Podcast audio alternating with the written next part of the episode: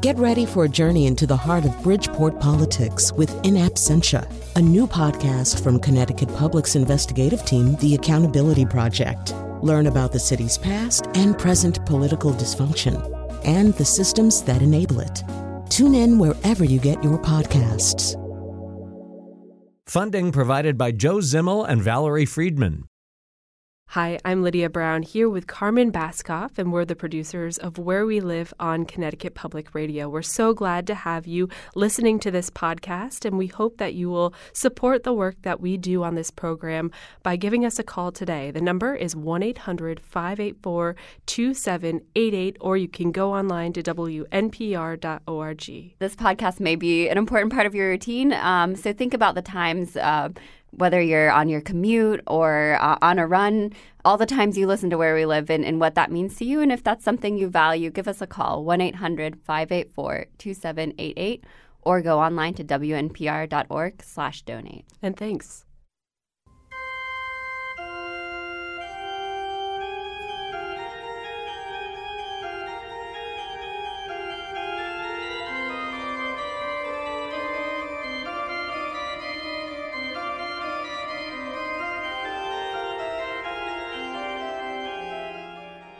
This is Where We Live from Connecticut Public Radio. I'm Ray Hardman, in for Lucy Nalpathanchel. It's Holy Week for Christians around the world, a commemoration of the death of Jesus Christ and a celebration of his resurrection on Easter. Tonight, Jewish people come together for Passover, a celebration of the Jews' exodus from slavery in ancient Egypt. The stories surrounding Easter and Passover have been depicted countless times in art and music. Coming up on Where We Live, we visit Yale Divinity School and an exhibition of the Ten Commandments by Bruce Gillespie, an artist with Down syndrome. Later in the show, we'll talk with a Connecticut musician who has dedicated herself to learning the Sephardic Jewish music traditions of the Balkans. Her mentor almost single handedly kept the tradition alive after the devastation of World War II. But first, the horrific fire at Notre Dame Cathedral in Paris Monday shocked and saddened the world. What is it about Notre Dame and similar structures that elicit such emotion? How important is art to your spiritual life? Does a beautiful work of art enhance your religious experience? You can join the conversation. Find us on Facebook and Twitter at Where We Live. Joining me now from Paris is Camille, uh, but she's joining us by phone. Camille Serchuk, she's a professor of art history at Southern Connecticut State University, and she was in Paris on the day of the fire. Camille, welcome to Where We Live. Thanks so much. Maybe you can set the stage for us, take us back to Monday. Where were you in Paris when you heard about this? And, and tell me about the reaction among people, uh, ordinary Parisians. So I was heading to the National Library in Paris, which is in the south of the city. And on my way to the library, four fire engines raced past at, an unbelievable speed. And then as I progressed towards the library, I saw a man holding his phone up, filming something to the north. And so I followed his his line of sight, and I saw huge billows of smoke and flames shooting into the sky, um, you know, uh, to the north of me. And I saw, I could see a steeple. I mean, Paris in the Middle Ages was known as the city of a hundred steeples, and so it's a, a city in which there are many, many churches. And I wasn't sure right away which church I was looking at. And I quickly glanced at my phone and saw that it was Notre Dame. And I, it's almost impossible to describe the sensation. I mean, I was I was absolutely stopped in my tracks, heartbroken, devastated, with such an incredibly uh, first of all, a huge surprise, mm. and mm-hmm. then uh, just a, a tremendous, tremendous sense of sorrow and loss. And I, I made my way into the library. It's a library. I mean, you know, there there were all sorts of people in there, but nobody really knew what was going on outside. And I ran into a friend and told her, and I mean, she nearly started to cry. I mean, mm. she's a Parisian by birth.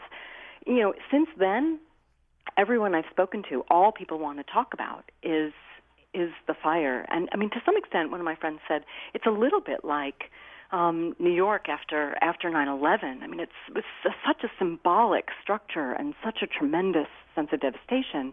Obviously, it's not a, a, a terrorist situation, and there was no loss of life. Those are big differences. Right. But the, Notre Dame was so much the heart of the city, will and will be again, and is you know still in its broken form, um, that that that people feel as though they've lost a, a family member. Sure, and that and that sense of unity uh, among all Parisians, very similar to the situation from 9/11. Yeah, very much so. Very much so. We think of, uh, this cathedral, and uh, you know, when I when I you know popped my head up from my desk on on Monday and I saw the fire coming out of Notre Dame. One of the things that struck me was this is a glass and stone structure. Why is it just so these massive flames? Maybe you can explain um, that there's a little bit more to the cathedral than just stone and glass. Oh, absolutely, absolutely. Um, so the there's no question that the majority of the structure is made of stone, but there's um, there what, what the French call a charpente, or what we might call rafters or the attic, um, that uh, are between the, the massive stone vaults in the ceiling of the of the cathedral and its roof, and it's that that charpente, that those rafters, those wooden rafters, what what were known in in in in in, uh, in the case of this church as the forest, because each one was made of a, of a single tree. Um, it was those wooden rafters that caught fire. Um, and then the lead of the roof also melted, and that helped to spread the fire. Now, I mean, there are many things in the cathedral that are flammable, and frankly, if you heat stone long enough, it will fall apart from from heat. So the the the notion that we think about something being glass and stone doesn't make it entirely uh, inflammable. Um, and then you know there are things like the the leading of the stained glass windows, right, that hold the pieces of glass together. That also, subject to that kind of heat, can weaken. So there, and, and you know, there are of course pews and so on, but the, the fire here was primarily in that attic, in those rafters, and that's, and the wood was obviously very, very dry. It's, most of it dates from the 13th century, um, and that's what caught fire. We're talking with Camille Serchuk. She's a professor of art history at Southern Connecticut State University who is in Paris and was in Paris during the fire at Notre Dame.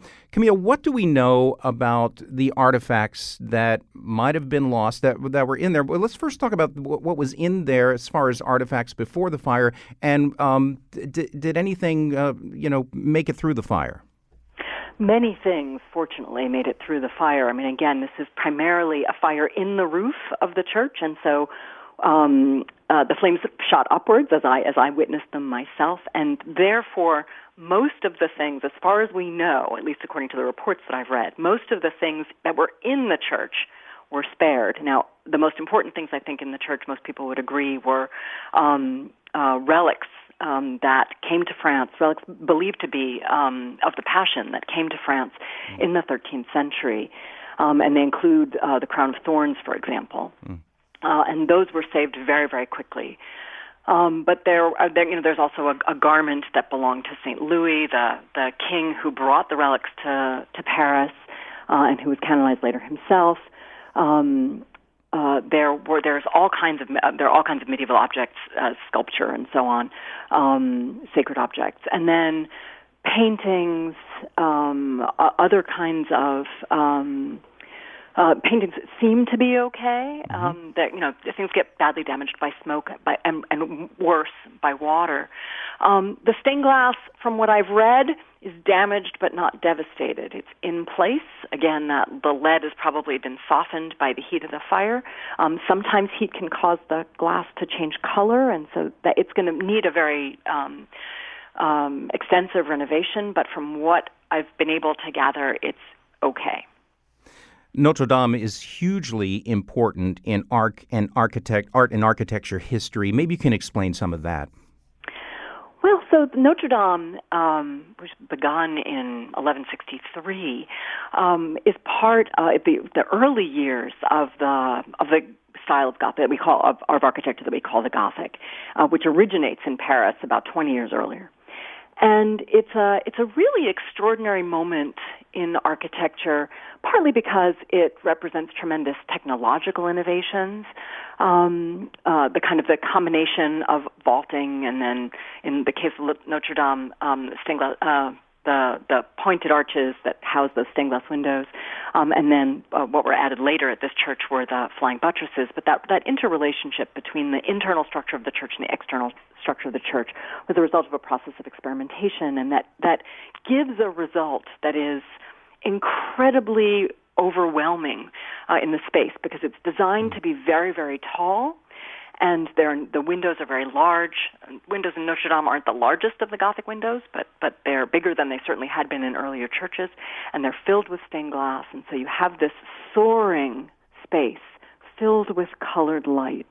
And it, re- it was intended as a a kind of a metaphor for filling the space with the divine light of God, and it, you, you really get this this transcendent uh, uh, sense, sense in the building. It's like no other architectural space. I was really overwhelmed by the response from people around the world and people who have, haven't even been there. Um, tell me why this building connects with people on a spiritual level.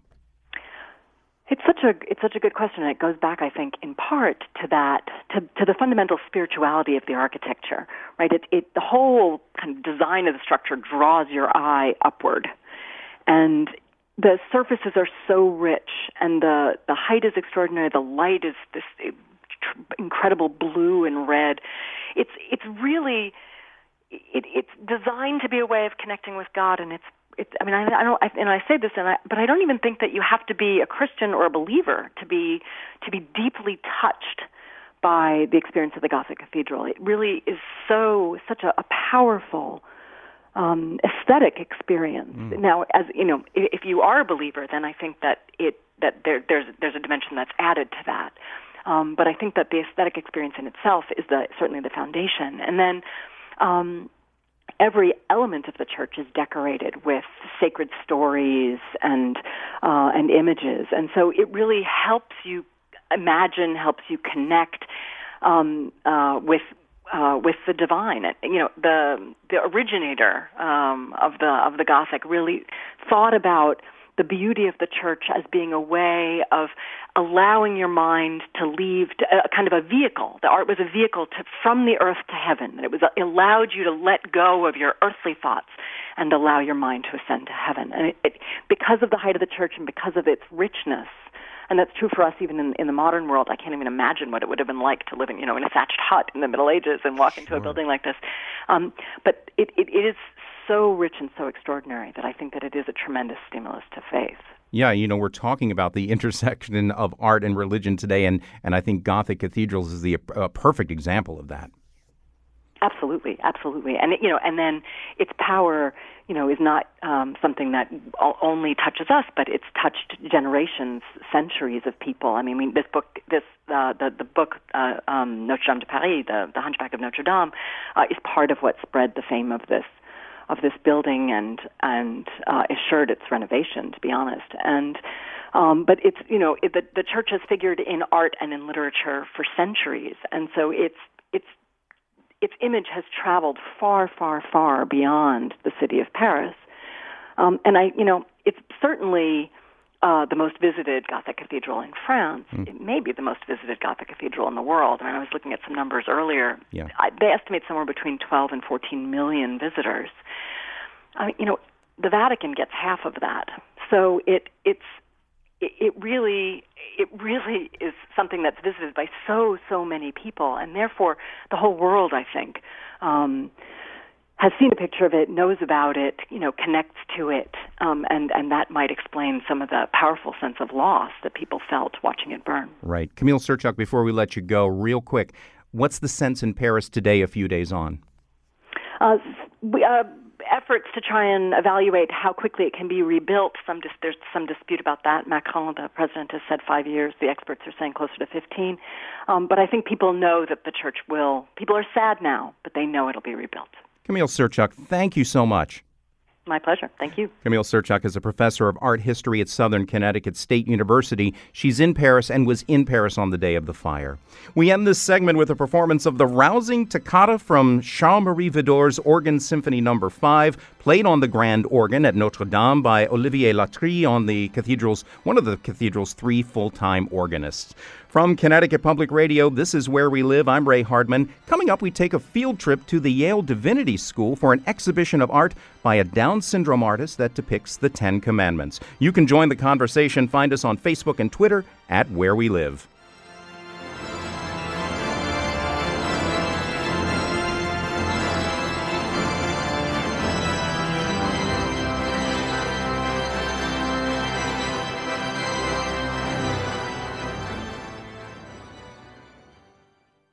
Hi, I'm Lydia Brown here with Carmen Baskauf. We're the producers of Where We Live on Connecticut Public Radio, and we want to thank you for taking the time to listen to the Where We Live podcast.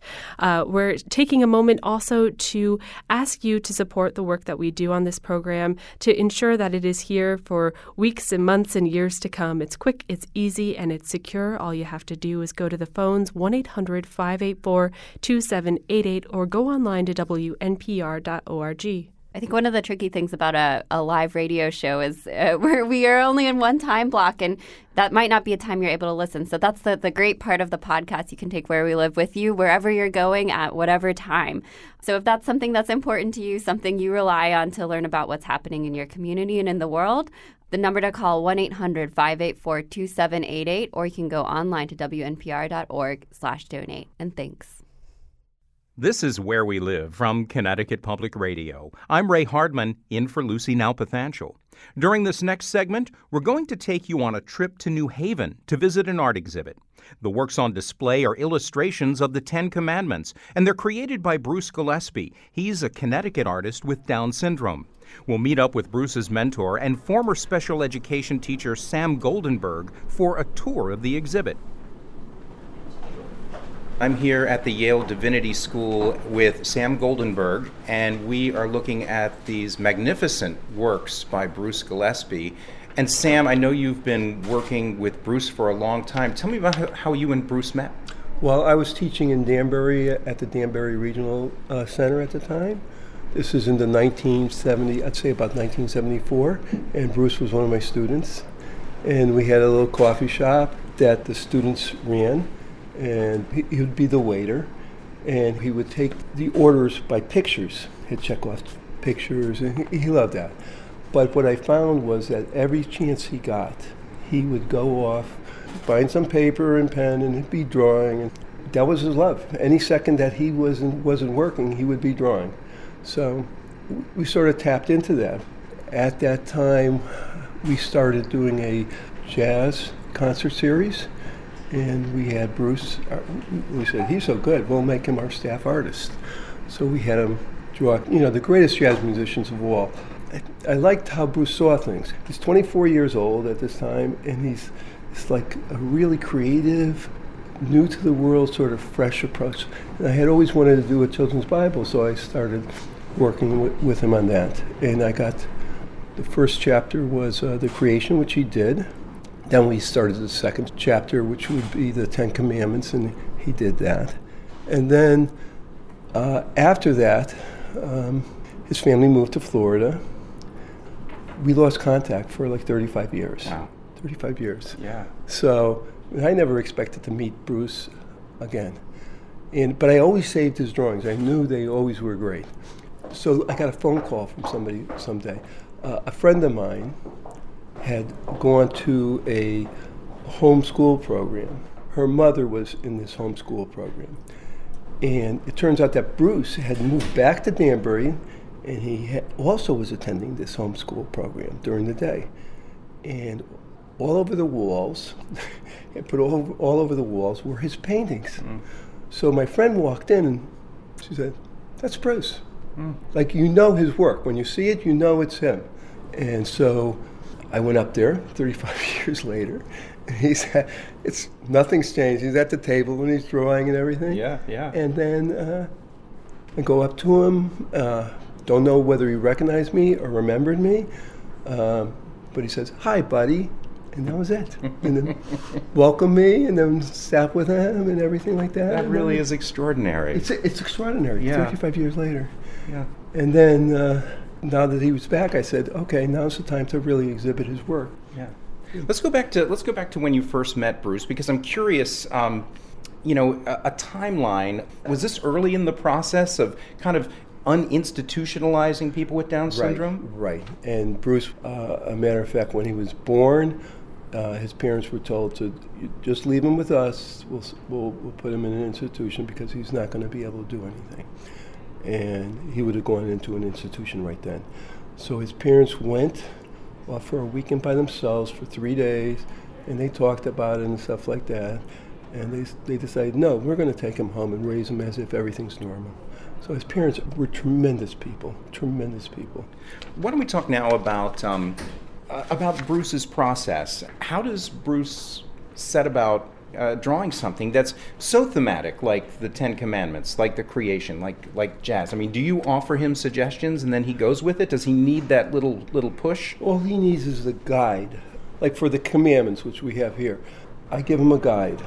Do you, do you know Moses? Do you know the, the Ten Commandments? And he knew he goes up to the mountain and he receives the thing. He knew that. So as soon as he has it in his head, and you just let, let him be. And like if you go to the first commandment, uh, which is, I am the Lord your God who brought you out of the house of Egypt, out of slavery to be free. So I said, Bruce, you understand that? People were, were not free, they were slaves, and they became free. I said, Yeah, can you draw something like that? Yeah. And then out of that, it's just such a happy picture of a, a really abstract sort of um, how do you illustrate that? Um, he's, he's already established a nuclear family of mother, father, and baby, and just a pure joy. Like, I, I could feel it right away. I knew the, the other commandments would be more specific and easier to draw, but even something as difficult as that to draw, how do you draw that? He had an idea. He says, you know, these people are free. Tell me about the materials he uses. He just uses uh, uh, markers. That's it, just markers. Just markers, Pen- pencils or pens, or No, no pens or pencils, just markers. That's all he needs.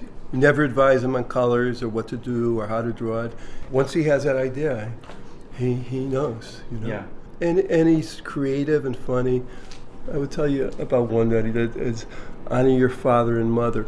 The the only picture that Bruce drew himself into is honor your father and mother. Is Bruce the waiter holding He's the waiter. holding the uh, the, the eggs and the He's the orange juice? Yes. You know, he's a waiter. I said, uh, how would you honor your how would you honor your mother and father? Oh, you know, yeah, I, got- I got this. He wouldn't even tell tell me, but he knew how he would honor his mother and father. This is the only one where a, another character steps in, and that's him. It's a waiter. You know, he gets this from being a waiter at the coffee shop. The same thing, the carryover. Oh, okay, right. now I'm going to serve you uh, uh, toast, bacon, and he's serving them. I want to talk about because one of the things that really impressed me about this collection of what is it, a dozen? Uh, there's Ten Commandments and, And then then- two more of Moses. Right. There's really this thematic thing that goes through all of them. Um, and the first thing I want to talk about, you have the, basically the scene of the commandment is set as if you're peering through a window. Yes. But then framed around that, he's done some different things, and it looks like two different things. One would be a black border that looks like uh, lightning bolts. Right. But then another border where there's angels on either side of the window, and I'm wondering, is there is there a reason for that? That's how he decided to draw them because the the ones that have the angels is like do something good, you know.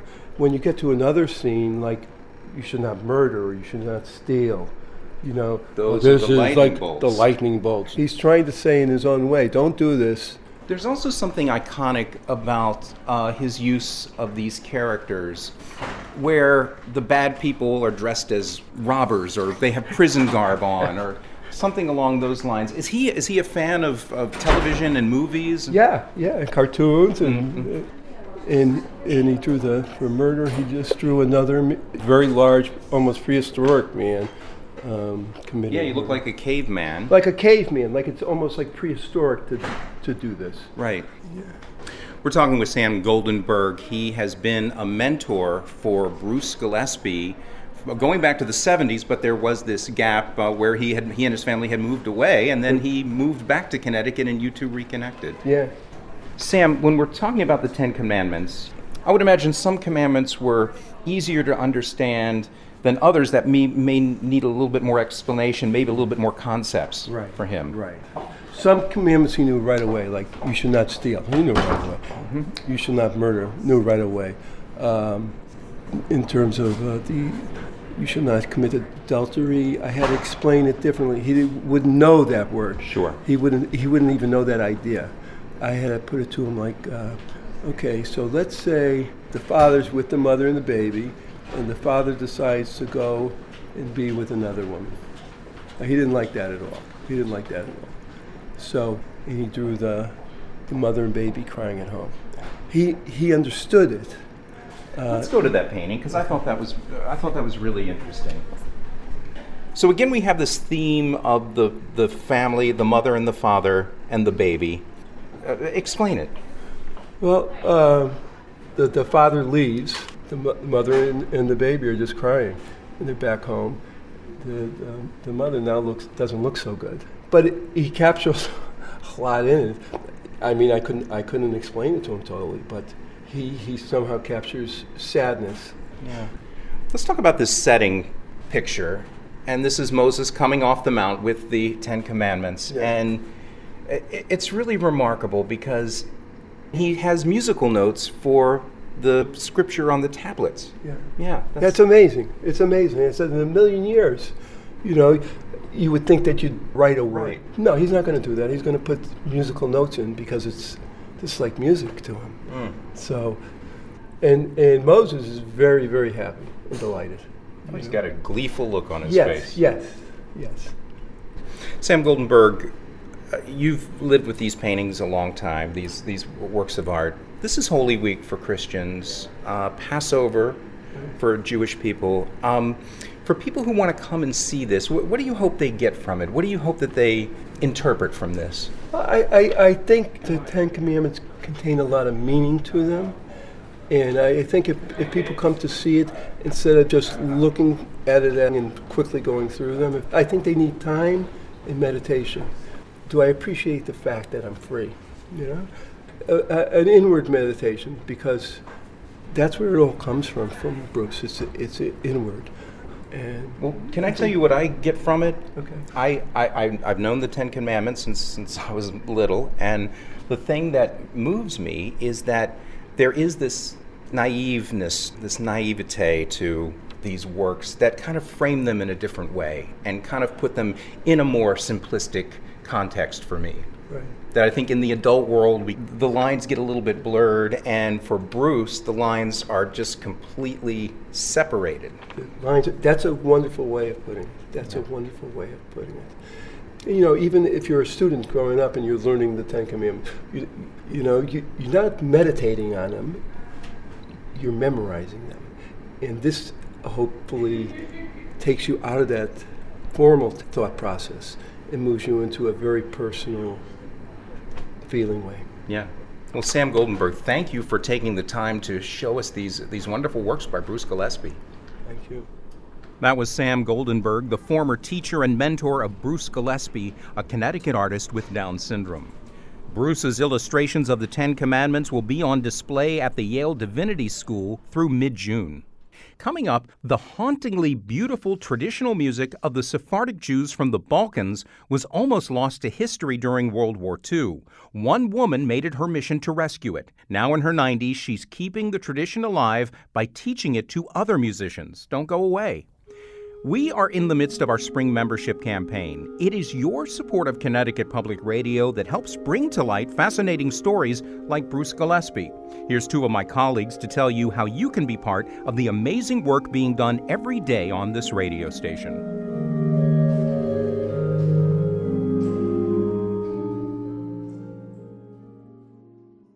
This is Where We Live from Connecticut Public Radio. I'm Ray Hardman in for Lucy Nalpathanchel. A new documentary and performance next month at Temple Beth Hillel in South Windsor explores the life of Sephardic singer Flory Jagoda. The Bosnian born Jagoda is called the keeper of the flame of Sephardic and Ladino music. Flory is 95 now and has mentored many musicians over the years, ensuring the music of her ancestors endures. Joining me in the studio is one of Flory Jagoda's students. Susan Feltman Gaeta is a member of Trio Sephardi, a Northern Virginia based ensemble who have all studied with Jagoda. The ensemble will perform at the event in South Windsor next month. You can join the conversation. Find us on Facebook and Twitter at Where We Live. Susan, welcome. It's nice to be here. Thank you. Now, before we get into Sephardic music and Flory's story, let's let's hear a little bit of it. Um, this is from your latest CD. It's called La Llave de España.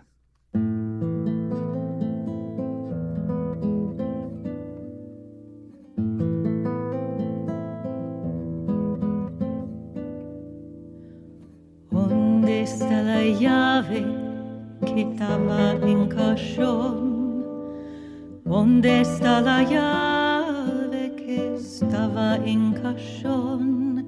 Mis nonos la trujeron con grande dolor de su casa de España, de España, de su casa de España, de España.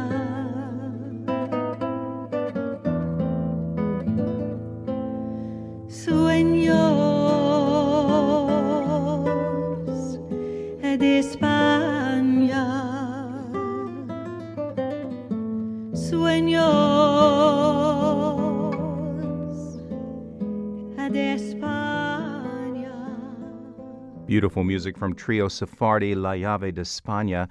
What are we listening to here? La llave de España is called The Key from Spain, and it's a composition written by Flory Jagoda. And it refers to the legend that when the Jews were expelled from Spain in 1492, with the Edict of Expulsion, they were asked to leave within a certain amount of time. They could bring very little with them, or they could convert to Christianity, but many of them left. We don't know exactly how many. And they brought the key from their homes in hopes that they could someday return. And if you go into a Sephardic home today, you might see an old key hanging on the wall. Now, if I were to hear this and not know that this is Ladino, I would think it was Spanish. It is a Spanish language. It's the Spanish language of the Spanish Jews. It's an old Castilian Spanish, centuries old, mixed in with Hebrew letters, written in Hebrew letters, like Yiddish. And it was the language of the home, the family. Flory spoke Ladino or Judeo Espanol when she was in her home, and then when she was in school, she spoke Serbo Croatian. So Judeo Espanol is the same thing as Ladino? Yes, it is. Right. Very interesting. Let's talk about the music because when you hear this, you don't necessarily think of this as quote unquote Jewish music. You think of more klezmer and that type of thing. Right. The Sephardic music that I sing is very Balkan. So it is from Bosnia, and the Jews settled in the Ottoman Empire when they left Spain. Many of them, the empire welcomed them. So that was Greece, Turkey, former Yugoslavia. And so it has very Balkan rhythms. A very classic rhythm that we sing is a 7 8 beat, which is from the Balkans. And uh, it is very distinct from klezmer, which is Eastern European. I'm Ashkenazi. My grandparents came from Russia. My parents, Francis and Philip Feltman, spoke Yiddish in the home. My grandfather played in the Yiddish theater, played the licorice stick, his clarinet. and I grew up with that tradition, um, and it is very different. This is definitely, um, after having an experience of living in Buenos Aires for eight years in Argentina, the Spanish and the Judaism all came together for me. So it kind of resonates with me a lot. I would imagine, too, when you're studying something that is so concentrated in one particular area that it does take a certain amount of study. And I just noticed from that little bit that we heard that I would imagine it took some time to learn the, uh, like you said, the rhythms, but then there's also some vocal ornamentation in there that seems like it might take a little bit of time to work out. Yes, the tradition originally was a women's a cappella tradition, and the first instrument was the tambourine. So every woman received a tambourine in her home. And Flory, she says it's difficult to teach. There are these trills in the voice. Mm. And that was something that I could pick up. I have a good ear. And we worked on it, but it was something that was also natural for me. It's a difficult thing to teach. It's a very special ornamentation. And this is folk music, what I sing. And so many of the people who studied with Flory, perhaps cantors or classically trained vocalists, sometimes had a difficulty with this part of it. And she would say, her grandmother, she would quote all the time in Ladino, si no puedes cantar con alma, no cantes, which means if you can't sing with soul, don't sing. and so it's it was uh, a very emotional uh, piece of the music, yeah, the, Right. that that vocalization, which was is really lovely, actually. Right, and maybe classical musicians who are used to having something notated for them, uh, this might be a little bit trickier for them. Right, a lot of what we do is by ear. You mentioned that the rhythms are very much of the Balkans. Is it the harmonies? Is it the key itself that makes it uh, have that tradition of Sephardic music? Well, a lot of the keys are like in a minor key. Well, Mhm. Flory is a very contemporary composer. I mean, she started composing when she was in her 40s or 50s. She's now 95. So some of the things we learned were very traditional, and they were ballads and romances that she heard her mother and her grandmother sing, which would go on verses and verses telling stories all a cappella. Mm. But the music that she's composed within the last 40 years is uh, more contemporary sounding because part of her mission is to keep the sound interesting for people to want to sing along. And she's also celebrating her family, who was completely lost in the Holocaust, with the exception of her parents and one uncle. So she's writing this celebratory music as well. So it's not quite, many of her f- pieces are folk pieces that are not quite like the traditional a cappella authentic pieces. But we do both of those. She's taught me both of those. Yeah, let's get into Flory Jagoda's life. Uh, she is considered the keeper of the flame of this music. It sounds to me like when they were allowed into Bosnia by the Ottoman Empire, what is now Bosnia, uh, by the Ottoman Empire, they were able to, for a long time, keep their traditions alive and to flourish until World War II. Exactly. How old was Flory when, when all this happened? She was about 14 or 15, Mm. and her parents had moved to Zagreb. They had left the village in Vlasenica and wanted to be in the city. They were her father had a business in Zagreb when the Nazis came in to the city. And that's when he could see what was happening. They were all given Jewish yellow badges to Right. put on their clothing. Jidio, Jew, and they were not allowed to go to certain places. And finally, he said, We need to leave. And he first sent Flory ahead of them, got false papers from friends on the coast, and sent her to Split. And the famous story is that he told her to, her first instrument was the accordion, called the harmoniku. And he said, Play your accordion and don't speak to anyone. He gave her false papers. We will come, we will follow. She got into the compartment on the train and she started singing her Serbo Croatian songs, playing her accordion. Everybody sang along with her. And the conductor didn't even ask her for her ticket. Mm. And four or five hours later, she made it to Split, and her parents were able to follow a few weeks later. And they were ended up being uh, refugees in the island of Korčula. Eventually, they crossed the Adriatic into, into, into Italy, where she met her husband, Harry Jagoda, who was a GI in the army in, in Bari, Italy. And then she was a she came to the United States. She was a housewife, and did what all along was she singing and recording and that type of thing. Well, she came with Harry, and then they were able to bring in her parents.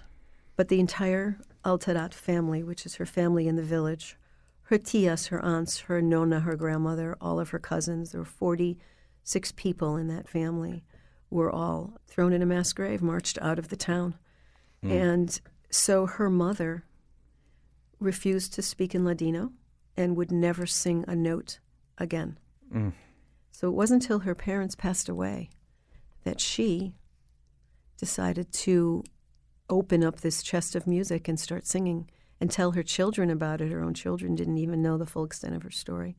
So she started composing, singing, um, performing with her children, and traveling, and introduced an, a wealth of music to the Washington, D.C. area, and now it's totally international to the world, really. We're talking with Susan Feltman Gaeta. She's a master artist with Virginia Humanities. She teaches and preserves Sephardic music. She's a member of Trio Sephardi. They're going to be performing in early May. We're going to talk about that event in South Windsor in just a bit. But tell me about your involvement with Flory. When did you meet Flory? And tell me about that whole experience. Well, I met Flory in a very unusual way. I met her daughter first. We, who she wanted to improve her guitar a little to accompany her mother, and I was teaching at the time.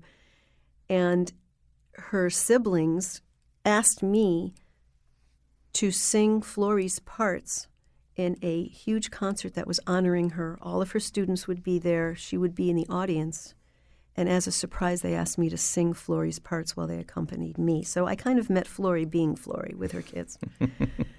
and afterwards, she said, You've got to keep singing this music. And then we started working together. And then she became a National Heritage Fellow in 2002. And then the Virginia Humanities has a wonderful folklife program where a master artist takes on an apprentice to study formally for a year to continue their art.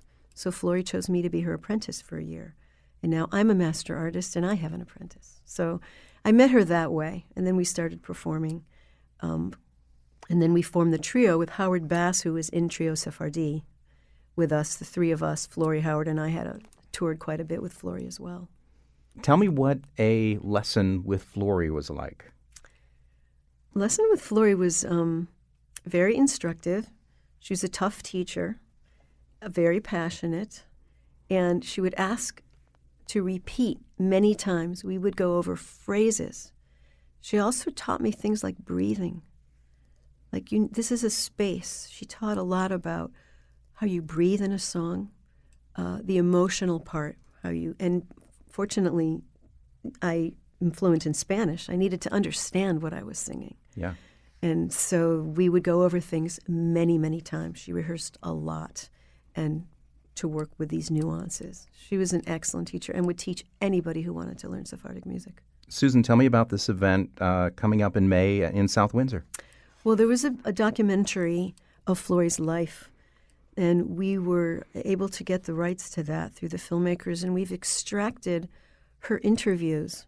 It was filmed at the Library of Congress, so there are lots of performances in it. So we've taken out the musical performances, extracted her interviews, added some graphics, some more footage, and Trio Sephardi plays live music in front of the screen. It's an interactive multimedia presentation.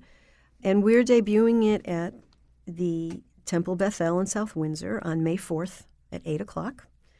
And our partner is the United States Holocaust Museum, and they will be there to introduce it as well. You can get tickets by calling the synagogue or at the door that night on the on May 4th. And it's it's I think it's going to be a very special uh, presentation that I think people will really enjoy. Yeah, well, Susan Feltman Gaeta, thank you so much. Today is Passover. Let's go out with the relevant song. Uh, tell us a bit, little bit about this song, and we're hearing it's called Pesach Al Mano. Pesach Alamano, Pesach is Passover, Alamano is at hand. Starts with Purim Lano, Purim's over, Pesach Alamano, Pesach is coming. The matzahs will be baked. And Signor Rubi, the rabbi, says to the tias, the aunts, no comer el pan ocho días. Don't eat your bread for eight days. And you could tell the Jewish families in the village by all their furniture being out in front before they would, the holiday would come and the children would clean. And, and this is a uh, celebration that Flory wrote about that holiday in her village. Purim, Purim, Purim,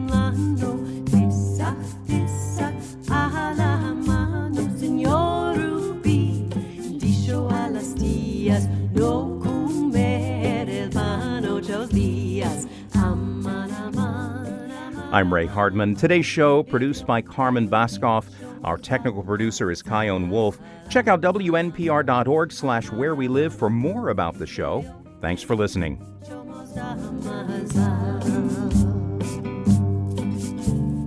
Amar, amar, amar.